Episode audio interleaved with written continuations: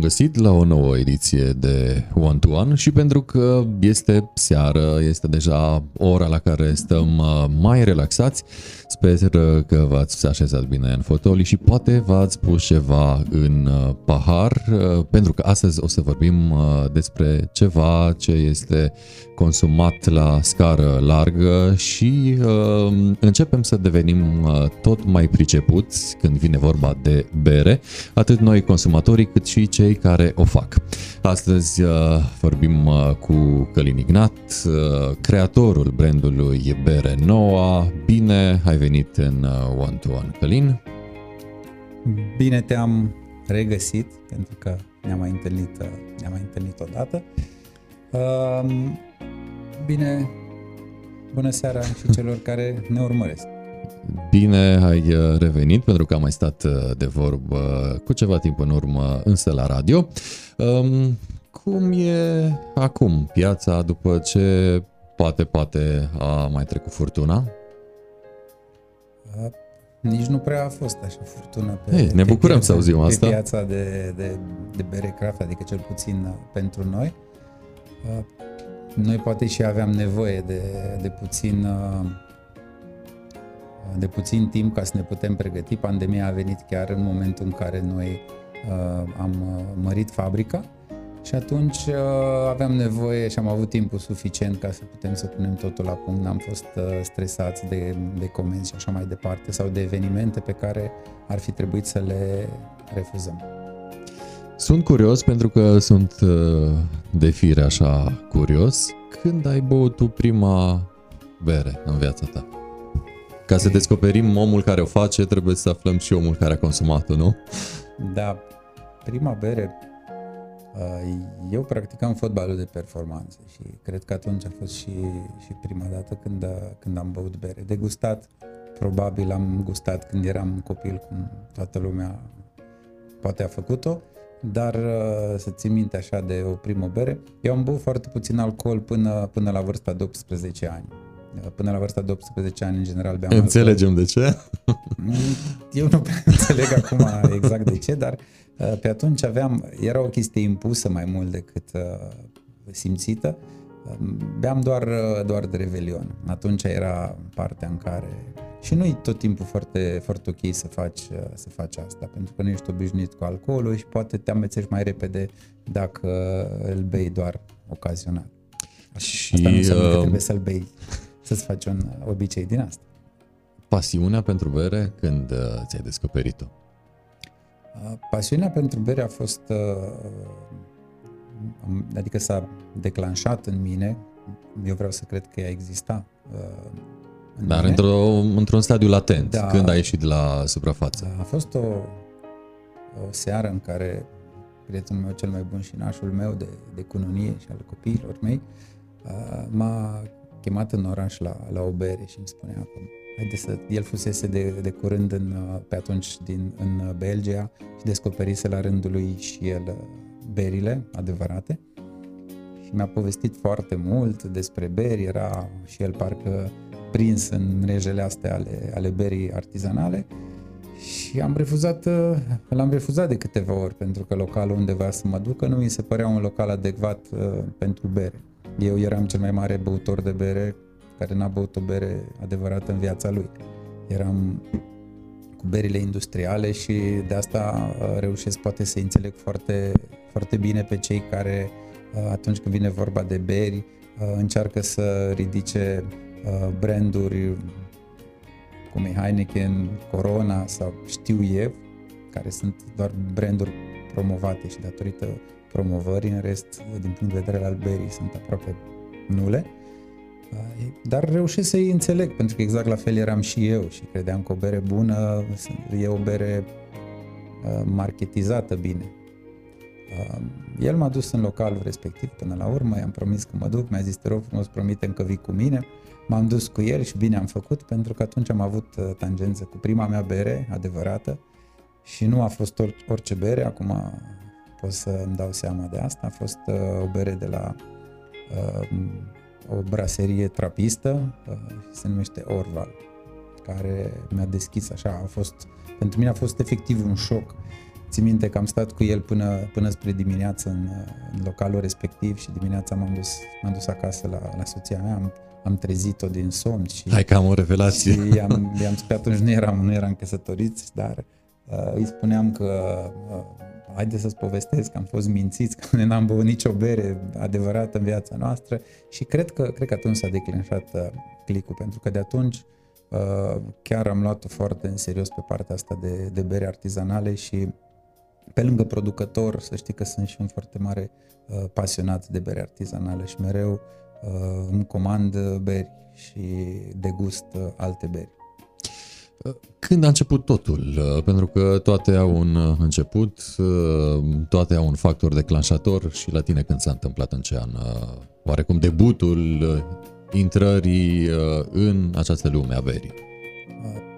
Eu în, undeva în 2016 vara m-am dus la, la tatăl meu și am spus că vreau să-mi fac o fabrică de bere. Ce a zis? Și a zis că sunt nebun și că nu știu ce înseamnă asta. Și am zis, da, nu știu ce înseamnă asta, dar o să, uh, o să aflu în, uh, în curând. Și mi-a zis, ok, dacă tu crezi că te descurci, uh, încearcă. Adevărul e că nici nu știam pe atunci, pe atunci nici nu erau prea multe fabrici de bere artizanală. M-am dus prima dată la finanțe, să întreb, știam eu ceva cu accizele, dar, dar nu știam foarte bine, erau chiar foarte puține fabrici de bere artizanală în țară. Acum sunt o grămadă. Până la urmă, cei de la finanțe au spus că nu cu ei trebuie să discut și să mă duc uh, la vamă, că sigur, la, și am zis ce legătură are vama, că eu vreau să produc, nu vreau să import. Ulterior am aflat că, de fapt, trebuie să figurez ca întrepozit fiscal, să plătește accize și așa mai departe. Și când am ajuns la birou Vamal, era un birou foarte mare, cu foarte mulți oameni, erau așa cu multe birouri, și am spus că vreau să îmi fac o fabrică de bere și s-a uitat toată lumea așa de sus, din cap până în picioare la mine. Ești nebun, băiet. Și după aceea s-am apucat iarăși de lucruri, nu m-am băgat în seamă și a fost un domn acolo foarte, foarte drăguț care m-a, m-a chemat la birou și m-a întrebat ce vreau să fac. Am început să povestesc el despre bere și în curând colegii lui s-au strâns așa uh, în jur, au, am discutat despre bere, au văzut că chiar există o pasiune și au fost chiar foarte mișto și au, uh, au sărit imediat să mă ajute și se uitau prin dosare, uite, cred că asta e nevoie, nu știm nici noi sigur că singura, singur exemplu pe care îl avem în județ cu fabrică de bere nu fac ceea ce trebuie și să nu te, te băgăm de la început pe, par, pe o pistă greșită. Și... Sunt curios că ai găsit la ANAF astfel de oameni. La VAMA. Ah, la VAMA. E la birou VAMAL. Care, sincer, uh, eu pe partea asta de oameni de stat, eu am avut parte doar de oameni uh, mișto. Deci, un, o singură persoană uh, n-aș putea să, să spun că uh, a făcut mofturi sau că a fost dificilă, ba din contră, au fost chiar foarte drăguți toți și uh, lucrul ăsta chiar, chiar m-a surprins pentru că eu auzeam alte lucruri de la alții, dar poate e județul nostru mai, mai altfel și uh, avem parte de, de oamenii ăștia. Și atunci în 2016 uh, ai făcut prima bere ca să o consumi nu, tu atunci sau uh, deja atunci la nivel apucat, de... Atunci m-am apucat de acte. Atunci m-am apucat de acte și a durat până în 2018 când am terminat actele a trebuit să construim. Inițial voiam să fac ceva foarte mic, adică eu am, aveam un utilaj de vreo 21 de litri și vroiam efectiv berea respectivă câte uh, sunt să le vând. Deci efectiv să fie un produs comercial și aveam dorința asta de a pune pe piață uh, produsul nou. Apucându-mă de acte mi-am dat seama că nu este atât de ușor și că de fapt trebuie să depui o garanție la birou vamal pe care îi mai vezi doar uh, la final dacă totul este în regulă. Uh, apoi trebuia plătită capitalul, trebuia să ai un capital de 10.000 de lei, orice firmă îți faci trebuie să ai un capital de 2000 de lei, însă în cazul în care produci bere trebuie să ai un capital de 10.000 de lei. Uh, și erau foarte multe lucruri vestiare, uh, tip filtru și așa mai departe, încât tu nu mai puteai să faci lucrul acesta și să susții doar cu un utilaj de 21 de litri. Hmm. Interesante poveștile da. incipiente. Atunci când te-ai apucat, te-ai gândit vreodată că va sta un camion la poarta fabricii la un moment dat ca să preia din ce produci? Sau uh, te gândeai că faci așa pentru prieteni, poate, nu știu, pentru un pub, două și atât? Care au fost gândurile tale cu care ai plecat pe acest drum? Păi eu fac Când vine vorba de producție, de cantitate. Eu fac bere pentru prieteni. Noi nu avem clienți. La noi este o gașcă mare de prieteni, de aceea și tricourile cu care noi vindem uh, sunt aceleași tricouri pe care le pot avea cei care cumpără. Cumva suntem într-o în mare familie. Barcă. Da. Uh, berea, berea craft nu e doar uh, un produs, adică nu vreau să cred că bere noua este doar un produs uh, de cumpărat. Eu cred că bere noua uh, este și trebuie să rămână uh, o poveste, trebuie să fie o, uh, o călătorie. Și eu cred că lucrul ăsta îl pot confirma toți cei care au avut tangență cu noi sau cu bere nouă, că au experimentat ceva diferit. Și de fapt, uh, ca să-ți răspund acum și la întrebare, uh, nu mă gândeam pentru cine o să fac bere. Eu mă gândeam că fac berea pentru mine și și acum fac stilurile care îmi plac mie de bere. Uh, fac stilurile care îmi plac mie de bere și am așa o, uh, o vorbă că dacă nu o cumpără nimeni, cel puțin să-mi placă mie să pot să o beau. Dacă nu-mi place nici mie și nici nu se cumpără atunci ce faci. N-ai câștigat mai mult dacă ai face ce place altora? Sau și ce place altora? Decât să Pro- faci doar ce îți place ție? Probabil, dar dacă pui un uh, compozitor uh, de muzică rock să-ți compună o manea, Probabil. Probabil, probabil că n-ar ști, n-ar ști dacă e ok. Probabil ar compune o manea frumoasă, dar n-ar ști dacă e ok pentru că nu o simte. Deși dacă, dacă nu-ți place, sau invers. Dacă aduci un DJ uh, la un festival de la malul mării, s-ar putea să pună o manea. DJ, da. Acolo mai sunt și DJ care sunt DJ pentru nunți și atunci la nunți. A, nu, că ăsta era unul chiar uh, de nivel uh, Bine, internațional. Eu nu sunt, sincer. La Never See, da. dacă tot am uh, da. pomenit numele festivalului. Eu nu sunt uh, un fan al manelelor. Nu sunt să mă duc. Dar nu sunt pentru că am fost în ideea în care jucăm fotbal de performanță. Uh, erau echipe la care, la care activam și se mergea cu echipa într-un la lăutari. La lăutari. Aveai două variante. Să nu te duci sau și să te rupi de restul grupului, lucru care nu era foarte indicat, sau să te duci. Și chiar nu sunt atât de sensibil sau... Aveam noroc că pe vremea aceea erau manelele alea vechi care uh, erau mai mult uh, melodii grecești pe, pe dezacorduri românești.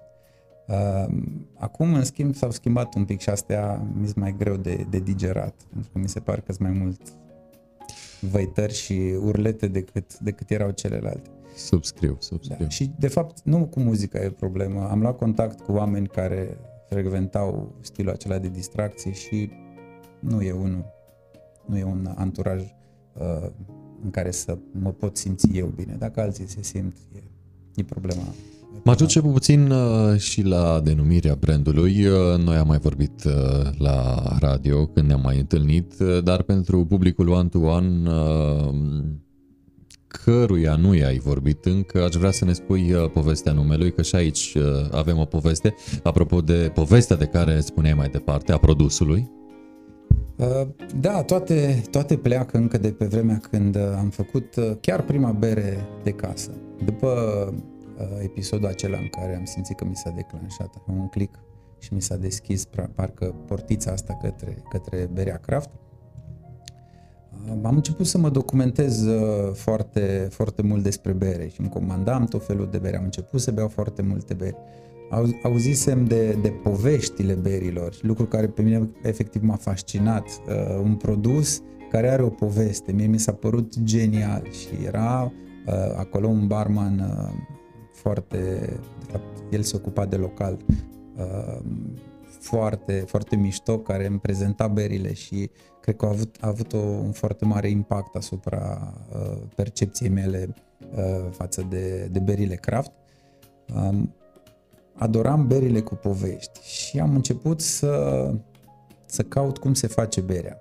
Pentru că la un moment dat una din povești era despre niște băieți care au făcut un crowdfunding și au reușit să-și facă, deci au cerut bani de la prieteni, de la cunoscuți care au vrut să investească să, și au făcut, au făcut fabrica de bere și chiar mi-au plăcut foarte mult berile. Începând să mă documentez, am dat peste un site, fabrica de bere, acolo am găsit tot ce aveam nevoie pentru pentru a-mi face bere și am încercat. Erau practic niște găleți, cu asta am început niște găleți de, de plastic, uh, care erau bacheturile de fermentare. Uh, era, un, era o conservă în care erau extract de malți, extract de hamei, era foarte simplu, era un pliculeț cu o drojdie fără să știi tulpină sau, mă rog, acum lucrurile sunt mult mai complexe și mai, mai dedicate. Um, și efectiv puneai în apă călduță, puneai uh, conserva respectivă, puneai drujdea și ea fermenta. După care când o îmbuteleai, uh, ca să fie carbonatată, o îmbuteleai plată, se punea un pic de zahăr în sticlă, drojdea care încă mai era în suspensie refermenta uh, berea, adică consuma zahărul respectiv și când uh, se produce fermentația, drojdea descompune zaharurile în dioxid de carbon și alcool. Cam așa se face uh, alcoolul în bere și dioxid de carbon. E, aici rolul zahărului respectiv nu era pentru a crește cantitatea de alcool, ci pentru a carbonata sticla. Încă mai sunt fabrici care fac lucrul ăsta, în general călugării trapiști și la noi în România cei de la Oriel fac treaba asta și fac foarte bine și fac niște beri foarte mișto mult mai speciale și acolo nu poți să faci alt fel de carbonatare pentru că stilul ăsta de carbonatare e practic tot farmecul. Zah- zahărul e E o bizaharidă într-o glucoză și o fructoză și fructoza stresează un pic, uh, un pic drojdea și o face să um, îi dea un anumit, uh, un anumit gust bere. Adică eu cel puțin simt uh, orice bere, chiar și un IPA sau un pale ale simplu, îl simt dacă e re- refermentat în sticlă. Da, uh, gusturile fine, normal că simt multe. Revin la noua.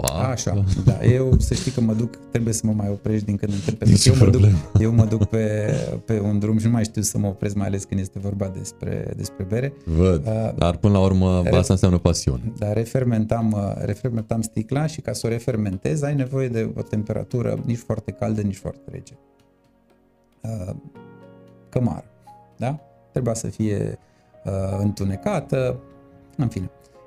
Puneam sticlele acolo la refermentat și tot luam să gust să văd s-a carbonatat, mai trebuie să o țin și tot așa. La un moment dat am luat o sticlă de bulion de la mama în loc să iau o sticlă de bere și mi-am dat seama că berile mele seamănă cu sticlele de bulion făcut de, de mama. Și atunci, atunci am zis când, când dau berea la prieteni, pentru că toți prietenii mei erau foarte curioși să vadă berea făcută de casă, atunci conceptul ăsta era ceva nou, cum să faci bere de casă. Da, Deși mai de mult Uh, poate bunicii noștri sau străbunicii făceau treaba asta la, la ei în gospodărie. Și am zis, ok, are, are nevoie de un nume. Stăteam și mă gândeam ce nume să dau berii, astfel încât să fie o chestie de, de gașcă, să știe doar gașca și ceilalți din exterior să nu știe. Uh, nou a apărut în viața mea, poate în cel mai greu moment din viața mea, cred că eram în cea mai uh, neagră perioadă din, din viața mea, din toate punctele de vedere. Și așa s-a întâmplat să apară în viața mea. Chiar atunci uh, am terminat-o și cu, și cu fotbalul.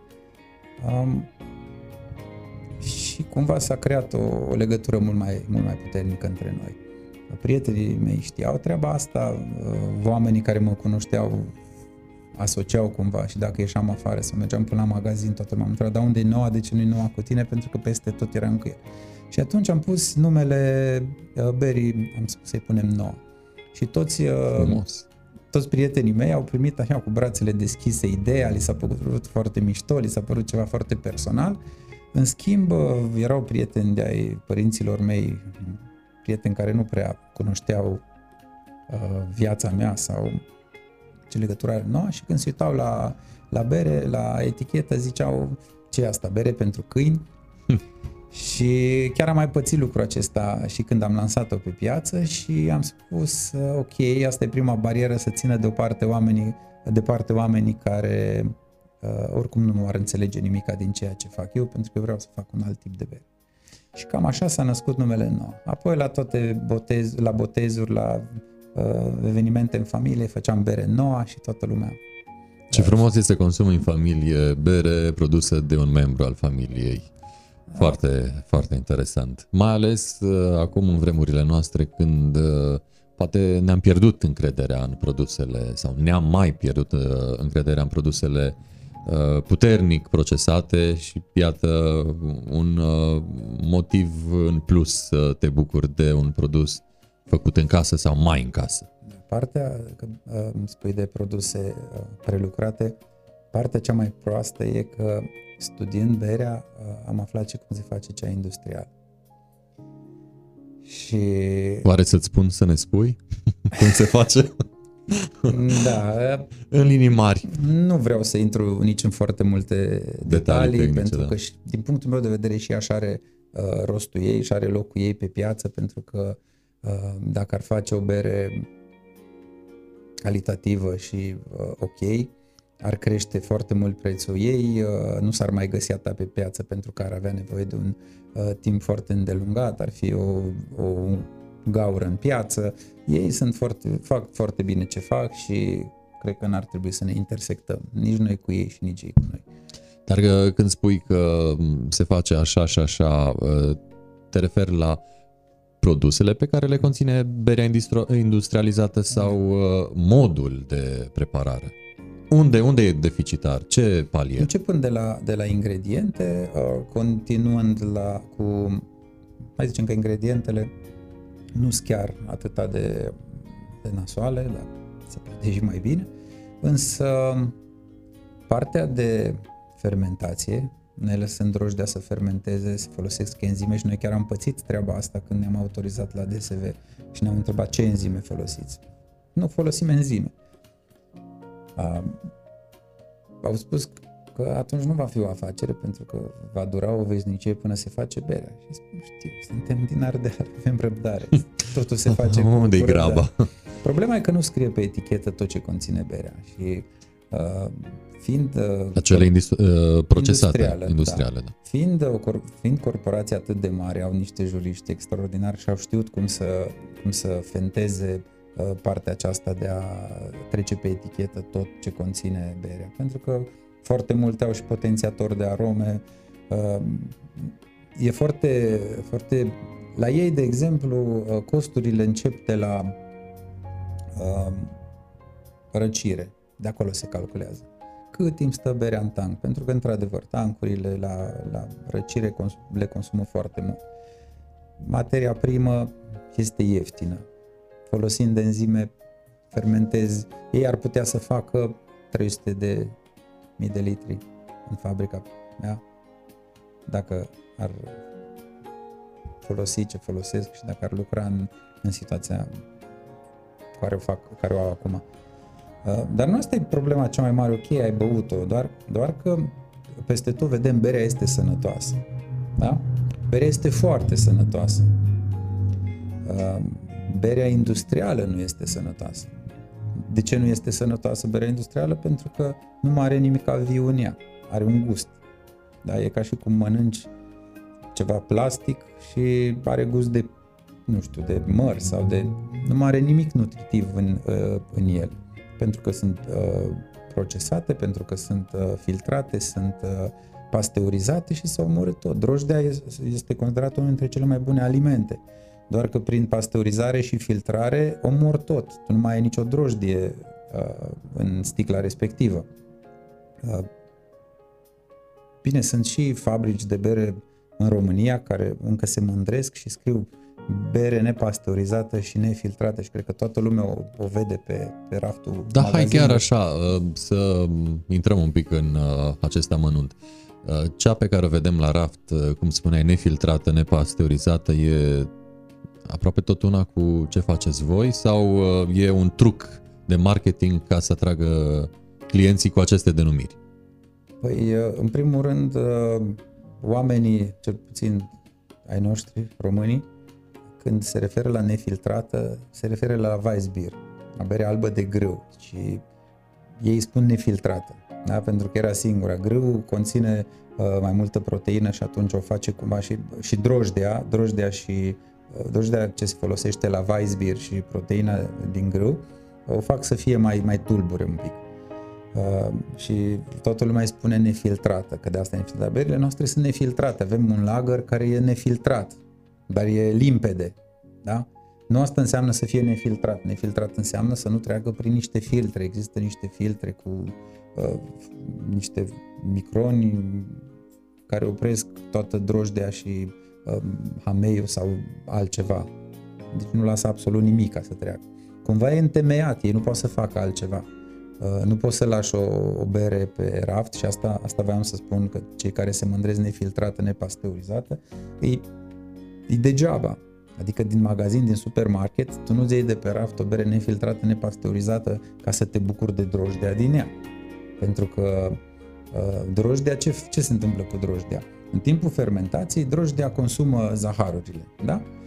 Uh, le descompune în dioxid de carbon, în alcool și 1% alte componente aromatice. După ce termină de fermentat, um, ea își consumă la un moment dat propria rezervă de glicogen, face autoliza și moare. Da? Pentru că nu mai are ce mânca și ca un orice organism sau microorganism are nevoie de, de hrană, are nevoie de, de ceva să, să mănânce și când nu găsește, își consumă propria rezervă de glicogen, se autodistruge și moare. Da? Uh, noi ca să prevenim chestia asta, în momentul în care vedem că fermentația s-a terminat, uh, îi uh, dăm un șoc termic de la temperatura de fermentație la o temperatură unde drojdea hibernează. Ea stă în stare de hibernare și atunci e vie. Păstrăm lanțul frig, la îmbuteliere îmbuteliem la 0 grade, camera noastră frig e setată între 0 și 2 grade și păstrăm berile la temperatura respectivă. Uh, lucrăm cu uh, parteneri care uh, ne pot garanta că poate să o țină la rece, deci nu, nu-i de ajuns să o bagi la rece pentru servire ea se schimbă și oricine poate să facă o exper- un experiment de genul acesta, să ia o sticlă de bere uh, de la noi, da? pentru că uh, putem să-i garantăm partea de calitate și să, uh, sau să cumpere două beri din același lot, același tip și una dintre ele să o țină două săptămâni la temperaturi de, uh, două, de 20 de grade, 18-20 de grade. Da? După care să facă singur o degustare, cealaltă să stea în frigider. Și atunci își vor da seama de diferență. Dacă ar fi băut-o doar pe cea uh, fără drojdie, deci cu drojdia moartă, probabil n-ar fi sesizat, fi niște beri foarte aromate, probabil n-ar fi uh, sesizat diferența, dar așa o sesizează și uh, poate să vadă faptul că cea ținută la rece și cu drojdie vie este mult mai fresh, cu aromele mult mai plăcute, mult mai finuță, mult mai uh, calitativă. Hai să dea definiția berii un berar ca tine. Dacă ar fi să o definești, ce cuvinte folosi cu privire la acest, îl putem numi aliment? Da, da, este un aliment, în afara faptului că conține alcool, uh, eu cred că este un aliment foarte sănătos. Definește-l. Prietenie, dacă vorbim de un cuvânt. Frumos. Berea... Adună. Da, cred Oamenii. că este, nu știu dacă poți să-mi spui tu o altă băutură care să fie atât de bine asociată cu prietenii. Uh, și îți spun, îți spun de ce și eu stăteam și mă întrebam de ce toată lumea și în toate reclamele cu prieteni uh, se bea bere. Uh, am fost la foarte multe evenimente inter- și internaționale și locale. Uh, am văzut o grămadă de oameni consumând bere artizanală uh, moderat și mai puțin moderat. Uh, am văzut să doarmă acolo sau însă n-am văzut nici măcar o dată niciun act de agresiune.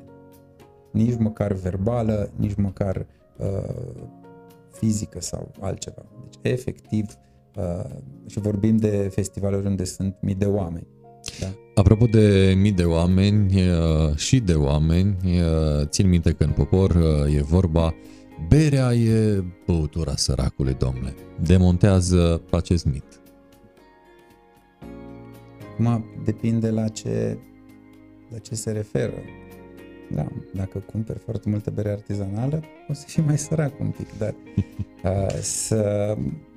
Până la urmă este vorba de, de pasiune și dacă tu îmi spui vreun, uh, vreo pasiune sau vreun hobby care este ieftin, atunci o să fie... Mai ales în ziua de astăzi, da. nu cred Singura că există. problema e că uh, marile, marile companii industriale uh, au scris povestea berii. De fapt, nu au scris-o, au rescris-o. Da? Um, și au făcut-o, toată lumea știe că e o băutură ieftină, trebuie să fie ieftină și apoasă. Da? Foarte carbonatată, toate reclamele ne spun uh, ținută la rece ca gheața, însă lucrul ăsta îți arată doar faptul că ei vor să bei o, o băutură la care să nu-i simți gustul. E foarte carbonatată, e rece ca gheața, tu ai băut, ai băut uh, uh, ceva fără gust și fără să-i simți, să-i simți gust. Uh, până la finalul secolului XIX, lagărul, să știi că nici măcar n-a fost, uh, n-a fost foarte, foarte apreciat. El a început să fie apreciat la finalul uh, secolului XIX, când uh, la fabrica Carlsberg, în laboratoarele lor, Jans Christian Hansen a izolat pentru prima dată drojdea de bere lager. Berea e două categorii, asta am uitat să spun înainte. Hai să și lager. vorbim despre felurile de bere, ca să fim foarte, foarte uh, exact și să audă, iată, din gura unui berar uh, cei ce se uită sau se vor uita la noi. Marile, marile categorii sunt ale și lager. Sunt două tipuri de drojdi diferite, una fermentează la temperaturi ridicate, una la temperaturi joase. Marea diferență între berile astea, să o spunem așa simplu, este ca într-o ciorbă încălzită și una rece.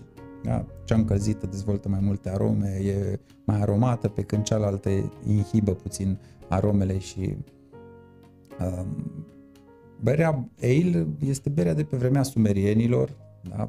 preluate de babilonieni, egipteni și așa mai departe, doar că pe în vremurile acelea drojdea nu era pură. Aia era uh, împreună cu alte bacterii sărbatice care și ele fermentau berea și poate o făceau ușor acrișoară sau cum e mai spre vin. Da? Așa erau ale mai de mult. Wild ale erau majoritatea pentru că nu aveau cultură pură, erau amestecate drojdea uh, de bere cu drojdea sălbatică. Și ce, ce, am ce am început să-ți povestesc eu ție înainte de, de asta e că cei de la Carlsberg uh, au izolat pentru prima dată și au izolat drojdea de bere lager. Da? Și atunci băutura respectivă a devenit mult mai calitativă. Adică ale încă era amestecat cu drojdie sălbatică, uh, lagerul a început să fie mai curat și atunci toată lumea s-a reorientat și practic de atunci a început să câștige o popularitate mare că de, de făcut nu e mai, mai simplu. Asta Chiar voiam să întreb dacă una din ele, uh, dintre cele două tipuri, se face mai ușor decât uh, celălalt tip? Eu zic că se face destul de greu lagărul. Adică nu e, nu e ușor de făcut un lagăr. Chiar, chiar, e, chiar e, e muncă și trebuie să, să te pricepi la lagăr. Și la ale într-adevăr. La ale e ca și cum ai lucra cu parfumurile. Știi, dacă un parfum e ieftin, Uh, și îl dai prea tare, uh, se simte și foarte deranjant. Cam așa e și la eluri. Că cei mult strică, nu-i așa? Da, cam A. așa sunt și, și cu aromele din, uh, din beri. Noi facem în general ale Facem ale pentru că asta ne plac și alea m-au marcat pe mine și exact cum ți-am spus, fac, încerc să fac berile care îmi plac mie. Iată că vine și un mesaj de la Ovi Oprea și spune un brand care a crescut frumos, se referă la bere nouă, a creat produse de referință pentru industria de bere artizanală din România. Mulțumim, Ovi, pentru Mulțumim, mesaj Ovi. și pentru faptul că ești cu noi și ne-ai și trimis uh, gândurile tale cu referire la bere nouă. Uh, rămăsesem la tipurile de bere, la cele două mari tipuri consacrate, lager și ale. Din ele se bifurcă așa mai multe sub da, ramuri? Da, se bifurcă uh, în ambele. De exemplu, la ale-uri avem acum o să spun ceea ce facem noi. Da, pe Încet, înspre, IPA, înspre ce produci tu ne ducem. IPA, uh, acum avem, mă uit aici pe masă ce, ce am, e un milkshake IPA, Uh, și sunt niște beri uh, de tipul Imperial Stout, care sunt niște beri negre. Hai să le luăm pe rând uh, să și vorbim un pic, două, trei vorbe despre ele. Ok. O să o luăm pe prima. A, așa, e perfect. E uh, berea noastră e flagship-ul nostru, să spun așa, e berea noastră de suflet, uh, e, se numește Poet of Pale Ale, e chiar prima bere pe care am făcut-o. Um, e singura rețetă făcută cât timp nou a fost în viață și de asta ținem foarte mult la ea și cred că e cea mai cunoscută bere și în rândul iubitorilor de, de bere nouă. Um, ce ai tu în mână am băut, ce urmează să ne arăți n-am băut, așa da. că nu mai făcut așa, extrem dacă, de curios. Dacă am arătat uh, un ale, o să arătăm și un lager, este uh, lagerul nostru care se numește Responsabil.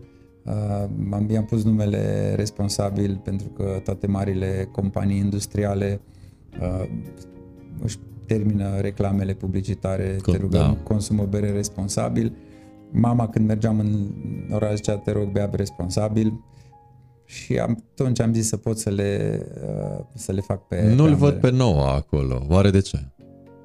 Chipul lui Noua lipsește de pe da, etichetă. lipsește. Cred că e una dintre puținele beri pentru că uh, stilul lager nu prea este în, uh, în ADN-ul nostru. Adică uh, am făcut-o tocmai pentru a da posibilitate oamenilor care vor să ia drumul ăsta al berilor uh, craft, uh, dar au nevoie de o mică rampă să urce până pe prima treaptă. Și atunci am dat posibilitatea oamenilor să încerce un lagăr uh, artizanal, dar cumva nu e în ADN-ul nostru. Și atunci uh, n-am vrut să legăm ceea ce facem pe partea de Bernoa. Uh, sunt ale și sunt povești din etichetele au povești din viața mea sau din viața lui, lui Noa. Mai văd ceva sticle acolo da. și uh, sunt curios următoarea, uh, următoarea, următoarele povești care da, vin. următoarea bere, acum o să-ți prezint berile ce le avem momentan. Uh, avem mai multe, mai multe rețete, noi le tot schimbăm pentru că sunt foarte multe tipuri de hamei, foarte multe drojdi. Asta e uh, Alien Him se numește, Ali de la Alina. Uh, și povestea la eticheta asta este tot o poveste personală. Uh, eram în perioada în care eram la început cu actuala mea soție, uh, i-am găsit periuța de dinți după vreo lună la mine în baie și mi-am dat seama că lucrurile devin prea serioase, un pic m-am panicat și i-am spus că aș vrea să ne despărțim. Nu eram, în perioada aceea chiar nu eram uh, cel care ești astăzi, știm, da, normal. Așa e. Și Uh, ea a plecat uh, pe scări, nici n-a insistat, a zis ok, dacă tu așa crezi și așa simți, nici nu întreb de ce sau pur și simplu uh, s-a plecat la, la nou, i-a spus ai grijă de el și să fie fericit și a plecat. Coborât pe scări și în momentul acela Noa s-a apucat să se comportă foarte ciudat. A fost prima dată când l-am văzut să mă prinde de pantalon, să mă muște, să sară pe mine, să uh, facă ca un lup. Era, era ciudat și am mers după ea și am spus uh, hai înapoi că Noa are, o, are ceva, are o problemă. S-a întors, el s-a liniștit, noi am mai apucat să povestim, să stăm. Îți convins că dacă ea pleca atunci, nu, nu mai eram împreună uh, acum, pentru că se rupea totul și aia e. Dar cum s-a întors înapoi, ceva a făcut ca să nu se, nu se rupă și poate chiar să se întărească. Și de atunci suntem împreună, suntem căsătoriți de 10 ani, imediat treaba asta se întâmpla cu mult mai mult înainte. Uh, am pus bazele fabricii de bere, uh, avem doi copii și uite că astea toate sunt uh, și datorită lui Noah. Care, Liantul Noah. Da, cumva am spus că el a venit în viața mea chiar când eram la pământ din toate punctele de vedere și Te-a salvat ales... probabil și în cazul ăsta să nu mai ajungi da, din nou la pământ? Nu știu, probabil, probabil a, a avut și el un impact, mie îmi place să cred chestia asta și vreau să o cred și nimeni nu mă poate opri să cred că el a venit cu un scop în viața mea, a venit când mi-a fost cel mai greu și a plecat când mi-a fost cel mai bine. Lucru care uh, se, se vede. Și să știi că sunt și lucruri la fabrică care se întâmplă efectiv fără o explicație. De exemplu, când trebuiau să vină utilajele noi, firma de, de acolo nu a apucat să toarne betonul și m-au anunțat că utilajele sunt în port, trebuie să ajungă. Um, taxa, de, taxa portoară să le ținem era foarte mare și eram foarte supărat că nu știam ce să fac, unde să las utilajele, ideea era când ajung să le și băgăm înăuntru și mi-au spus constructorii că doar mai trebuie încă 7-10 zile ca să se întărească până se poate intra pe... Și am primit un mail că datorită vremii nefavorabile de pe mare, se întârzie transportul mm. 7-10 zile. Nimic nu e întâmplător. După, după care uh, le-am spus muncitorilor, gata, s-a rezolvat problema, uh, suntem în, în parametri și mi-au spus, da, da, trebuie să turnăm vopsea epoxidică, mai avem nevoie încă de 10 zile ca să ca să se usuce și am zis ok, sunt în același punct în care am plecat, tot entuziasmul mi-a dispărut. Dar mai primim încă un mail după aceea, mai întârzi încă 10 zile vaporul și totul s-a întâmplat exact așa cum și totul se leagă. Cam despre asta e vorba, asta e, e povestea. În spate, la, la etichetă, este un dinozaur verde. Asta e dinozaurul uh, pe care i l-a luat. Ali îi lua foarte multe jucării din astea de pluș și unul dintre ele, după evenimentul respectiv, a fost un uh, dinozaur de pluș pe care îl mai am, de fapt, toate jucăriile lui le-am. Uh, și cu ea, ea a devenit jucăria lui preferată și cu ea mă trezea în, în fiecare dimineață și chiar pe Facebook-ul nostru sunt, uh, sunt câteva poze cu el, cu jucăria în gură. Mă uit acolo la ce ai pe masă și văd o bere fructată, da. cred, uh, fructe de pădure sau da, te las pe tine e, să ne spui da. despre ce este vorba? Asta se numește Love Potion și bineînțeles că Love Potion-ul, cine are un animal de companie știe asta, e botul câinelui sau al pisicii când ți se pune în brațe la orice problemă, parcă uh, există o rezolvare. Ce conține? De, uh, vedem fructe pe etichetă. Da, este un, uh, un IPA, un milkshake IPA, adică e... Mai de doamne, așa, mai... Uh... Uh, da, da, de toamnă, vară, berile artezanele bei când scad bei. Mai puțin cele negre care merg mai greu vara, pentru că sunt foarte tari, tari. Imperial Stoutul. Uh, e o, e o bere pe un profil de IPA și o să-ți explic imediat care e treaba cu IPA și ce înseamnă IPA, uh, dar la care am făcut o infuzie de fructe. Pe lângă infuzia de hamei, noi facem infuzii de hamei proaspăt peste berea fermentată și pe lângă infuzia de hamei adăugăm și facem și o infuzie de uh, fructe. Uh, am făcut infuzie de uh, piure de zmeură, mure și afine în proporții 40-40-20% și la 1000 de litri am pus 150 de păstăi de, de vanilie de Madagascar, dar efectiv păstăile întregi. Uh, a ieșit ceva foarte, foarte mișto, mie îmi place foarte mult pentru că uh, se simte IPA-ul, deci nu e o bere fructată, să spui că e, e dulce sau că e, uh, nu știu, ca oricare alta din comerț, cum sunt berile astea cu, cu fructe, nu, e un IPA la bază în care tu simți infuziile de, de fructe. E aromată, dar uh, uh, își păstrează profilul de, de IPA și chiar a avut un, uh, un succes foarte mare când am fost la festivaluri în Sofia, în Bulgaria și în, uh, și în Paris la, la un eveniment uh, privat cu bere nouă. Uh, toată lumea bea Love Potion acolo și pe noi ne-a, ne-a bucurat lucrul acesta. Dincolo de uh, berea despre care ai vorbit acum, uh, mai văd ceva da, uh. sunt, uh, sunt două beri negre. Sunt, despre asta spuneam eu că sunt Imperial staturile. Din păcate, din astea uh, nu mai avem, suntem, suntem sold out. Uh, e o bere, câteva cutii le-am ținut pe parcurs, n-am mai vândut de mult la, la magazine sau așa mai departe, pentru că vreau să le ținem în întâlnirile noastre cu, cu prietenii lui Noah. Ți-am spus, noi nu avem clienți, noi avem prieteni.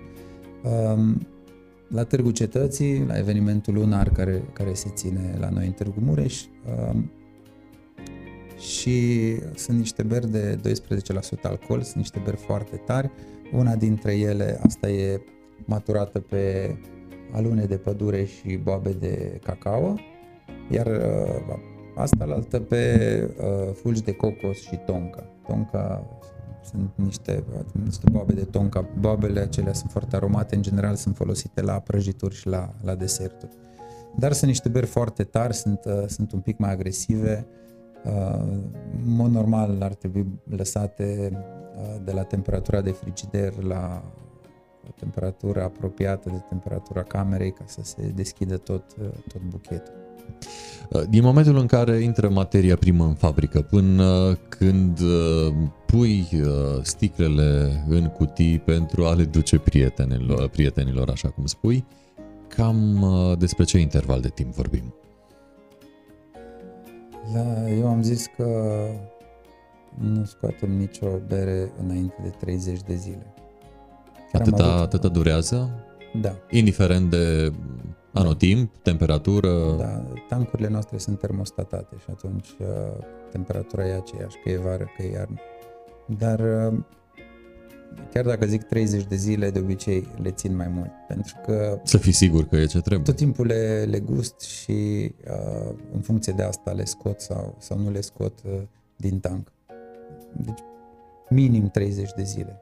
Deci chiar minim 30 de zile stau la, la noi în tank. Iar uh, când vorbim de berea artizanală, berea pe care o faci tu și puținii din uh, România, are un termen de valabilitate mai uh, mic această bere? Adică oarecum trebuie să o produci în cantitate mai mică să fii sigur că se poate vinde? În acel termen de valabilitate? Să știi că mulți, mulți au venit la noi cu conceptul ăsta că mai de mult berea bună avea termen șapte zile și lor li se părea că termenul de valabilitate oferă calitatea berii. Dar ei trebuie să înțeleagă că pe vremea aceea, când aveam fabricile Regun, Silva și ce mai erau pe aici, nu existau atâtea soluții pentru dezinfecție, că până la urmă acolo se rezuma tot. De îmbuteliere și dezinfecție. Nu erau uh, magazinele sau uh, restaurantele, nu aveau camere frigorifice, stăteau mai greu cu partea asta. Și atunci, uh, când fabrica mergea și lăsa 2, 3, 10 butoaie și le țineau în soare sau la o temperatură nepotrivită, dar și acum se întâmplă la fel, dacă îți dau un butoi sau îți dau sticlele astea și le ții uh, o săptămână la cald, ele nu mai sunt ok și atunci uh, îți spun, dacă știu că nu pot să controlez treaba asta, o să-ți spun pe etichetă care are șapte zile valabilitate. Și atunci am scăpat. Tu nu... Practic era o măsură de siguranță. Uh, și pe lângă asta nu se, nu se îmbutelea bine. Se îmbutelea, știau, știu că domnul Mailat se ocupa foarte mult cu partea asta de implementare de fabrici de bere în România și la un moment dat am, am văzut un documentar în care explica cum se uh, dezinfectau tancurile și fermentatoarele și efectiv ardeau ceva ca să... Era foarte complicat. Acum sunt niște soluții alimentare pe bază de acid peracetic cu care se, uh, se spală tancurile, se curăță prima dată și totul merge printr-un sistem chip, un sistem clean in place, se spune, care face uh, să se curețe automat, cumva este o bilă ca la spălătorie auto și se învârte și se recirculă soluția respectivă și se spală.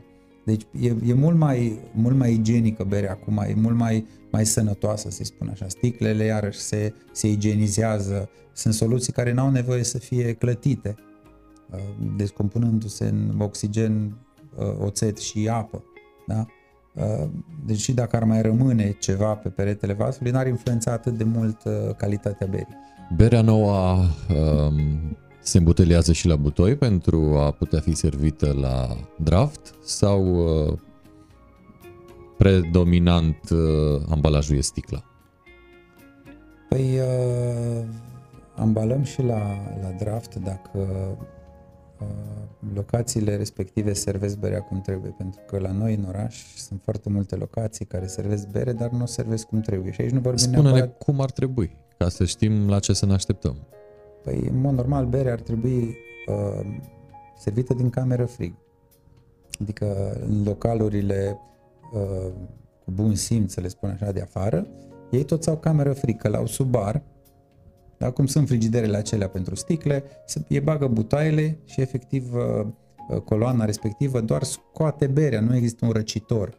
Cu răcitor te duci la un festival, te duci la un eveniment unde ai un rulaj la butoaie și nu mai contează. Dar când văd un restaurant care vinde un butoi într-o săptămână sau două și folosește răcitor, acolo nu mai e ok nici măcar pentru berea. Și la fel, dacă o să întrebi un proprietar de restaurant, o să spună că cei de la cutare ne-au dat butoiul și au spus că dacă îl înțep, adică dacă îi pui cupla, mă ține trei zile, trebuie să-l dau.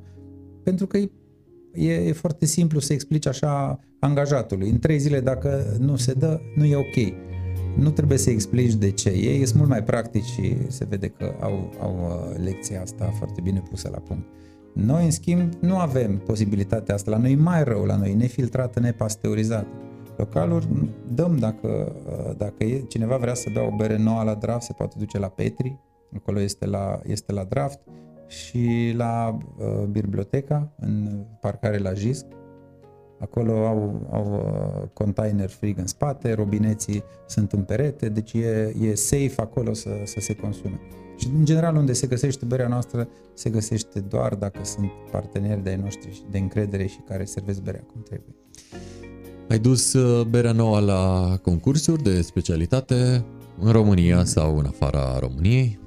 Nu am dus-o la concursuri, am fost la festivaluri invitați, acolo nu te poți înscrie tu, la concursul în general te înscrii și îți trimiți plătești o taxă, plătești o taxă. În știm schimb, cum e. În schimb, la festivaluri am fost invitați, uh, uh,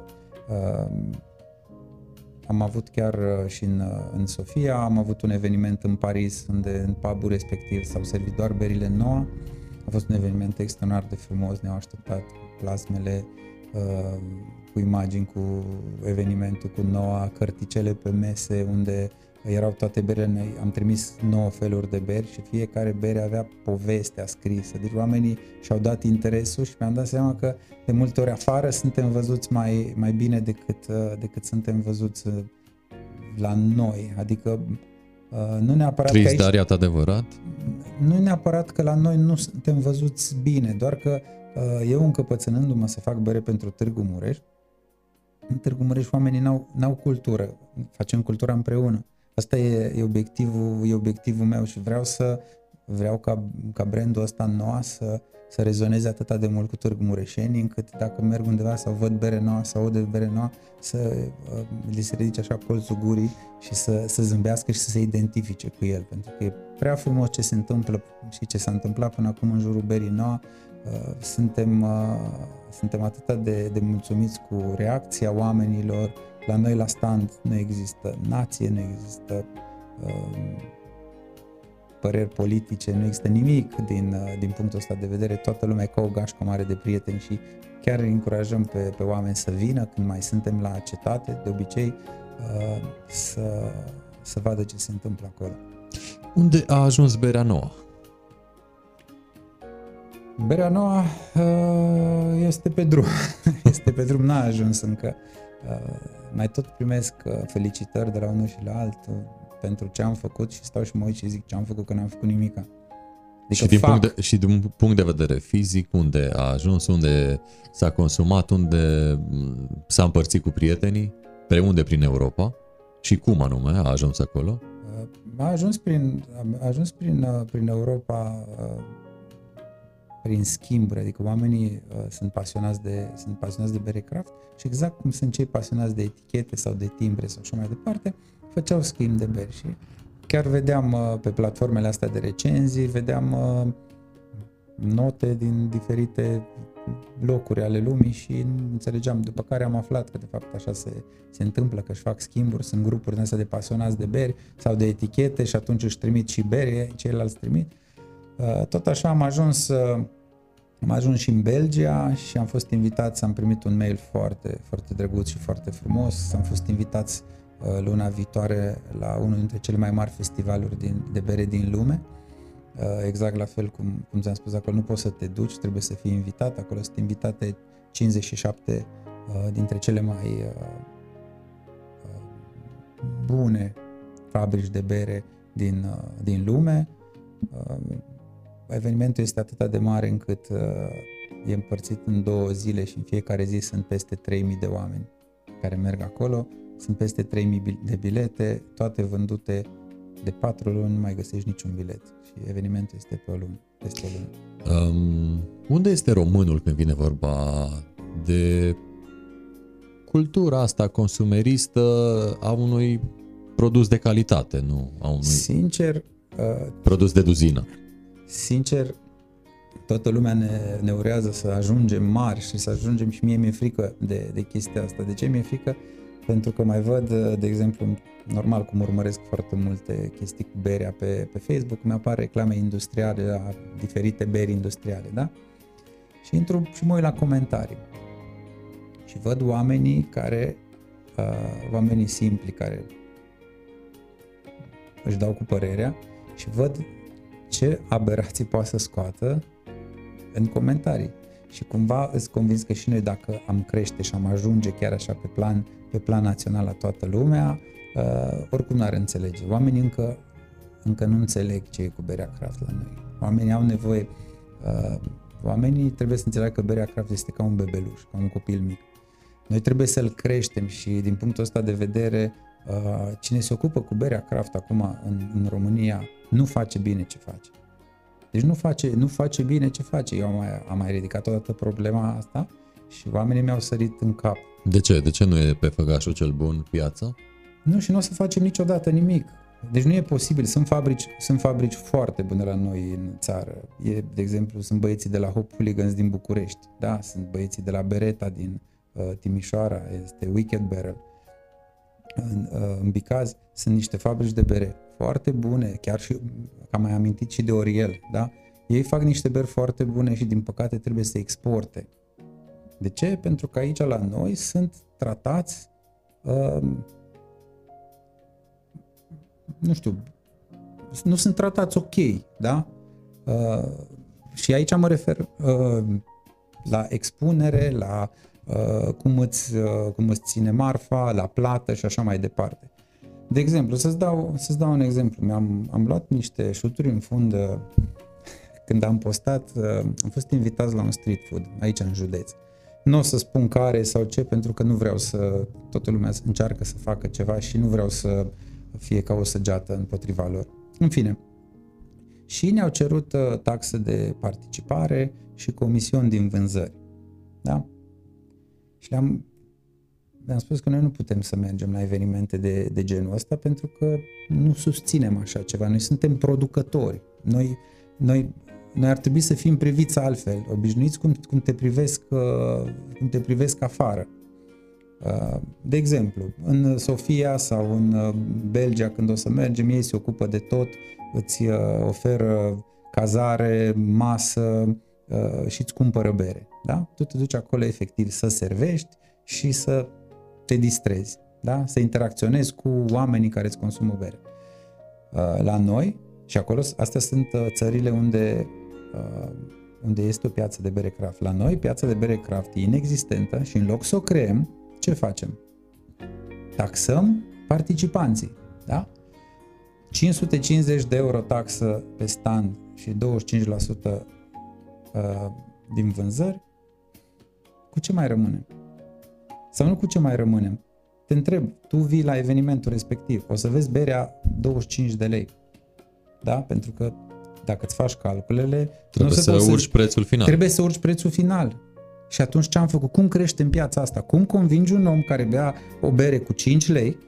Cum îl convingi tu să bea o bere cu 25 de lei să-i spui, uite, asta e craft? Da? Oamenii s-au supărat pe mine și au spus că nu se poate, am primit șuturi în fund de la organizatori. Da?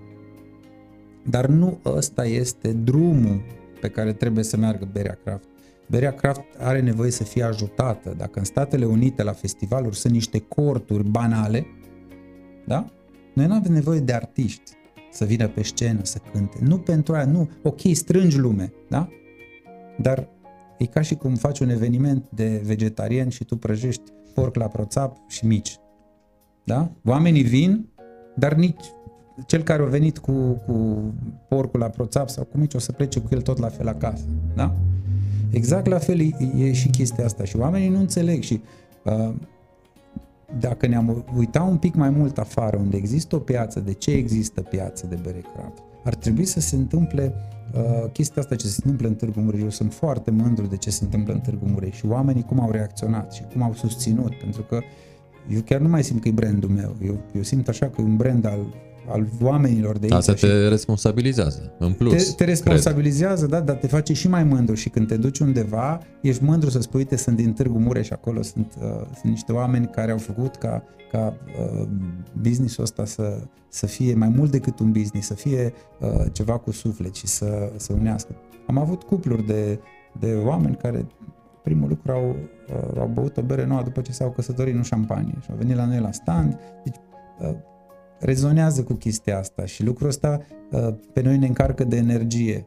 Ok, banii sunt necesari ca să poți să continui și să faci lucrul ăsta sau să crește mai mult sau ca să uh, facem lucruri mai frumoase.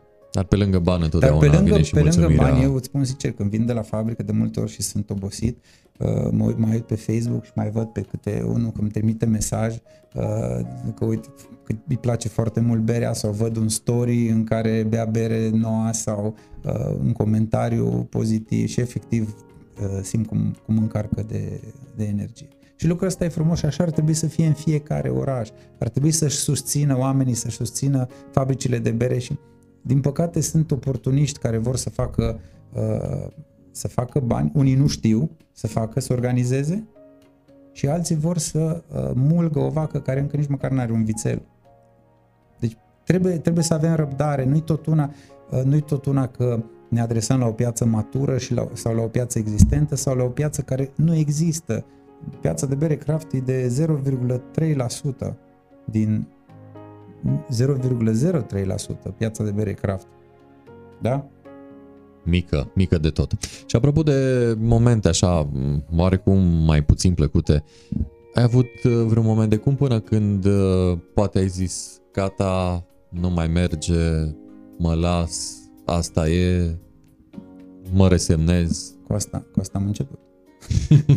Adică, Deci ai început cu stângul. da, sunt, sunt foarte mulți uh, homebreweri. Astea sunt oamenii care fac bere acasă, da? Așa cum făceam și eu, de fapt. Și eu sunt la bază un homebrewer.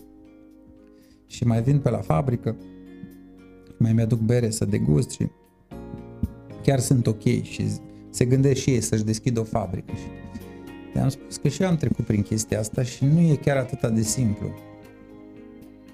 Îmi spuneau, da, dar toți prietenii mei zic că e bună bere. Zic, cea mai bună bere o făceam și eu când o făceam acasă. Era cea mai bună pentru că era gratis. Întrebarea e, poți să faci ca berea ta să se cumpere, după aceea să se cumpere și a doua oară, și a treia oară. Și aici este, este foarte greu. Și eu m-am lovit de, de problema uh, de problema diferenței dintre homebrewer și berar profesionist. Da? Când faci, uh, scoți un produs pe piață, uh, deja ești profesionist. Uh, că utilajele de homebrew nu sunt la fel ca utilajele industriale. Da? Acolo, dacă se întâmpla ceva, ridicai Un utilajul, capac. uh, turnai acolo, uh, curățai și turnai după aceea înapoi. E, aici nu mai puteai să faci chestia asta. Și, Cantitățile sunt da, și altele. primele, primele, trei, uh, primele trei șarge le-am aruncat la, la canal, n-au, n-au ieșit. Prima dată a explodat un tank în timpul producției, deci am, era un, rez, un robinet închis care nu trebuia să fie închis și s-a creat o presiune și efectiv a, a țâșnit pe la o garnitură toată berea și toate grânele și nu mai puteam să continui pentru că rețeta, fiind și prima bere, nu mai puteam să improvizez.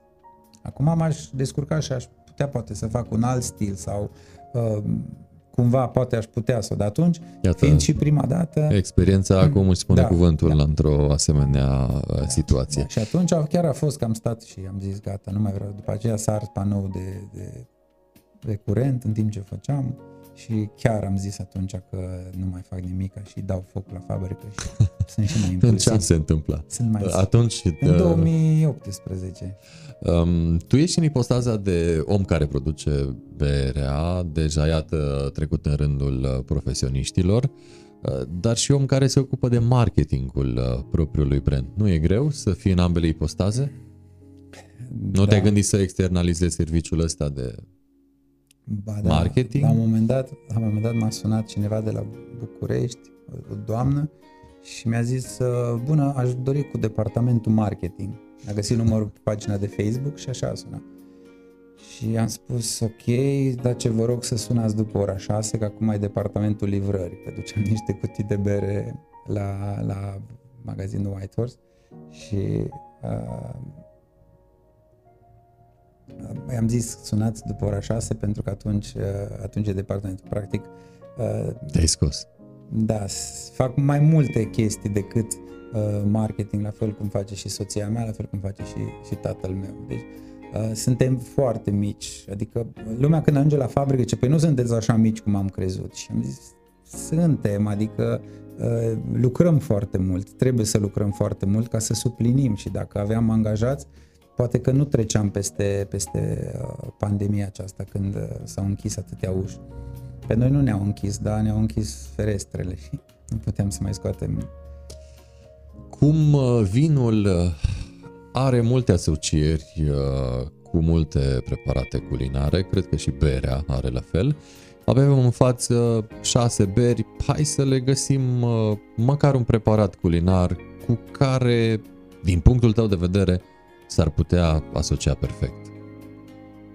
Sincer, eu cred că merge să bei o bere cu orice, absolut cu orice. Nu cred în chestiile astea de uh, pairing cu, cu mâncarea când vine vorba de bere, adică eu n-am, n-am simțit-o și uh, berea nu se bea la, la modul ăla uh, berea o bei pentru că îți cade bine și poate să scadă bine după ce mănânci sarmale, Poate să scadă bine după ce mănânci mici sau poate să scadă bine după ce mănânci hamsi. vită și da, da, și hamsi, de, de orice. Acum depinde de tine. Be, hameiul face parte din familia cannabisului. Uh, făcând infuzia de, de hamei, se extrag acolo mai multe uleiuri. Chiar uh, American Chemistry Society au făcut niște experimente și uh, și-au dat seama că uleiurile lupulin, cohumulon și humulon din, din hamei omoară celulele uh, canceroase și împiedică uh, leu, în, timp, în cazul leucemiei celulele să ajungă în os. Bine, aici vorbim de hamei, uh, nu au făcut experiment pe bere, deci n-ar fi corect să spunem că berea ar face toate chestiile astea, doar că berea, cel puțin berea noastră, are o infuzie foarte mare de de hamei și uleiurile respective sunt, uh, sunt prezente în, în bere. Um, ai pomenit de hamei, uh, câte elemente conține berea nouă? Hai să o luăm uh, pe cea um, arhi cunoscută pe care ai prezentat-o prima dată. Câte, câte elemente are? Ingrediente. Poet of Pale Ale are ingredientele de bază pe care le găsești în orice bere. Malți de orz, um, malți de grâu, hamei. Se, se găsesc toate ingredientele în România sau uh, sunt și de import? Din păcate, noi, noi nu lucrăm cu ingrediente din România. Se găsesc și în România. Soiurile de hamei pe care le folosim în berile noastre nu se găsesc în, în uh, România. Și de unde vin? Ele vin de pe Yakima Valley, din Statele Unite. Acolo sunt niște soiuri brevetate. Ele mai cresc și în alte, în alte zone, doar că trebuie să aibă uh, o licență ca să-i poată ca să le poate crește acolo. Sunt niște mărci înregistrate și nu pot fi crescute uh, oriunde. Și nouă ne plac pentru că sunt foarte aromate. La noi, în, uh, în România, hameiul folosit, în general, este un hamei care se folosește mai mult în lagăr, acolo nu trebuie foarte multă aromă, îți trebuie uh, amăreală. Duritate. Trebuie amăreală, da, și aroma mai, mai puțină, adică chiar nu excelează în aromă. Și atunci se pot folosi, dar din informațiile mele știu că peste jumătate din recolta de hamei din România merge din industria farmaceutică. Și tocmai am vorbit despre, despre asta. Spuneai mai devreme că berea nouă este pe drum uh, și uh, sigur te-ai referit la figurat când uh, ai spus că este pe drum și pentru că vreau să duc drumul ăsta mai departe, unde te vezi peste 10 ani sau unde vezi berea nouă peste 10 ani, apropo de acest drum pe care deja ai apucat? Mie, de fapt, visul meu e o ajiște, să nu spun moșie, că parcă sunt prea uh, exagerat, acolo să fie fabrica, să fie, să fie o pensiune sau să fie un mic motel, să fie un restaurant, uh, și o curte imensă, așa ca o grădină și să te poți duce uh, o săptămână și să, să te pierzi acolo. Adică efectiv să te deconectezi de tot. Și acolo mi-ar plăcea să fie fabrica și acolo mi-ar plăcea să fie bere nouă. Uh, pentru că Ai ok ceva teren de pe acum? Nu, nu suntem, suntem pe, pe drum foarte la început, mai avem mult până acolo. Încă, încă mai este. Ce este mai aproape, în schimb, este pubul de care am vorbit și data trecută, dar am pus, am pus pe pauză, pauză toate, pandemia, da, pentru că sigur. nu avea rost să-l, să ne chinuim să-l facem ca să-l ținem închis sau să-l deschidem Absolut. pe jumătate sau știu eu. Unde ar fi să fie? În fabrică, chiar în fabrică, în Alea Carpați, chiar... uh, Un geam panoramic este să un vezi? geam, da, este un geam panoramic care, uh, în care, prin care privești direct în producție și uh, acum așteptăm, așteptăm uh, avizul de la DSP să ne putem apuca de, de dosarul.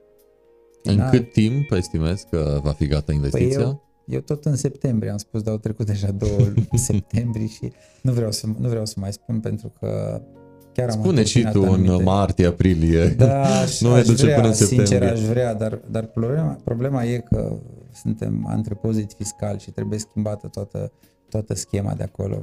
Uh, Dacă îl făceam în altă parte, atunci era mult mai ușor și pe lângă asta vrem să facem și o mică bucătărie, uh, nu ceva mare, dar uh, Totuși să poți uh, este foarte greu. asocia Diferența berea cu un dintre o bere preparat. și 5 o face mâncarea și atunci trebuie să te și simți bine. Absolut, fără, fără doar și poate. Uh, În uh, decursul acestor ani uh, ai simțit, uh, nu știu, vreo presiune în sensul de propunere din partea granzilor de a fi cumpărat? Nu am Atunci hai să ne, să ne Da. imaginăm. Dacă mâine vine cel mai mare producător de bere din România uh, și îți spune care că... e acela. Nu știu, Ah, ok, îl inventăm. îl inventăm uh, și îți spune că nu ar fi o problemă uh, milioanele de euro pentru a face investiția în a te cumpăra. Cu câte milioane de euro s-ar putea vinde bere nouă? Mm. Uh, Bine, discutând ipotetic, e ca și cum te joci Monopoly și riști și pentru că sunt niște bani virtuali și atunci în viața reală poate ai gestiona altfel situațiile. Uh, nu știu, cumva oferă siguranță faptul că, că berea se numește Noa și nu știu dacă s-ar identifica niciun grant din asta de pe piață cu, cu berea, berea respectivă. Cât despre bani, nu știu, n-am fost o, o persoană care să, să trăiesc uh, cu foarte mulți bani. Nu mi-a lipsit absolut nimic niciodată. Am avut tot ce mi-am dorit chiar, dar niciodată n-am cunoscut uh, viața cu milioane de euro sau să spun uh, cum este viața cu milioane de euro. Și atunci probabil e, ar fi, le-ar fi mai greu cu mine să, să pună problema că n-aș simți presiunea sau știi dacă în schimb, poate dacă mi-ar pune o bere în față, aș, aș uh, avea o ispită mai grea decât, uh, decât partea asta. E, acum zic și eu așa, nu știu ce se poate întâmpla și, sincer, momentan, nu mi-ar plăcea să cred că poate să vină să, să facă treaba asta pentru că uh, chiar vreau să creez ceva pentru, pentru Târgu Mureș și uh, cred că încetul cu încetul reușim. Deja, din punct de vedere al berii craft, eu cred că uh, tot mai multă lume aude de Târgu Mureș, uh, tot mai multă lume uh, aude despre uh, ce se întâmplă la Târgu Cetății, care, iată, iarăși este o, o din punctul meu de vedere, iarăși ceva făcut cu suflet. Și de asta O salutăm mergem pe treabă. Cristina Manuel, apropo. Chiar, chiar s-ar putea, pentru că și ei au pornit o chestie de suflet și știu, noi am mai fost la Târgu Cetății înainte să participăm ca și uh, clienți, am fost în calitate de client și era, mi-a plăcut tot timpul, era foarte mișto și erai ca într- și când am ajuns acolo eram ca într-o tabără, nu cunoșteam pe nimeni, dar acum ne cunoaștem toți între noi și uh, o mare parte din, uh, dintre, dintre noi și e chiar mișto, abia așteptăm chiar la ultima ediție, la penultima ediție n-am putut să mergem că am fost uh, la Sofia, eu cu Alina și a mers tatăl meu și cu fratele meu.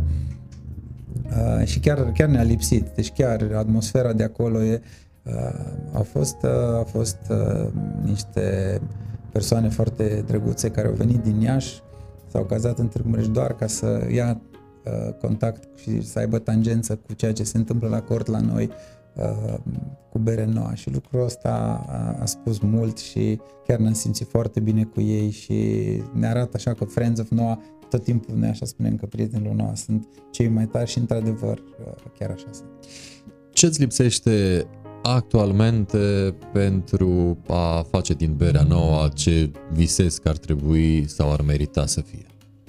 Da, de exemplu, dacă ar veni un grand de care spuneai tu și să investească în ideea în care, uh, ok, uite bani și fă ce vrei tu să faci, da? fă uh,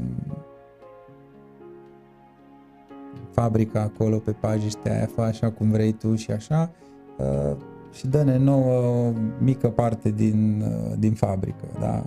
un comision. Atunci poate că ar sta altfel, altfel treburile, dar să vină cu o propunere ca să continuăm povestea, nu uh, cum s-a întâmplat până acum, gata, hai să dăm banii și să, să tăiem, să încheiem povestea.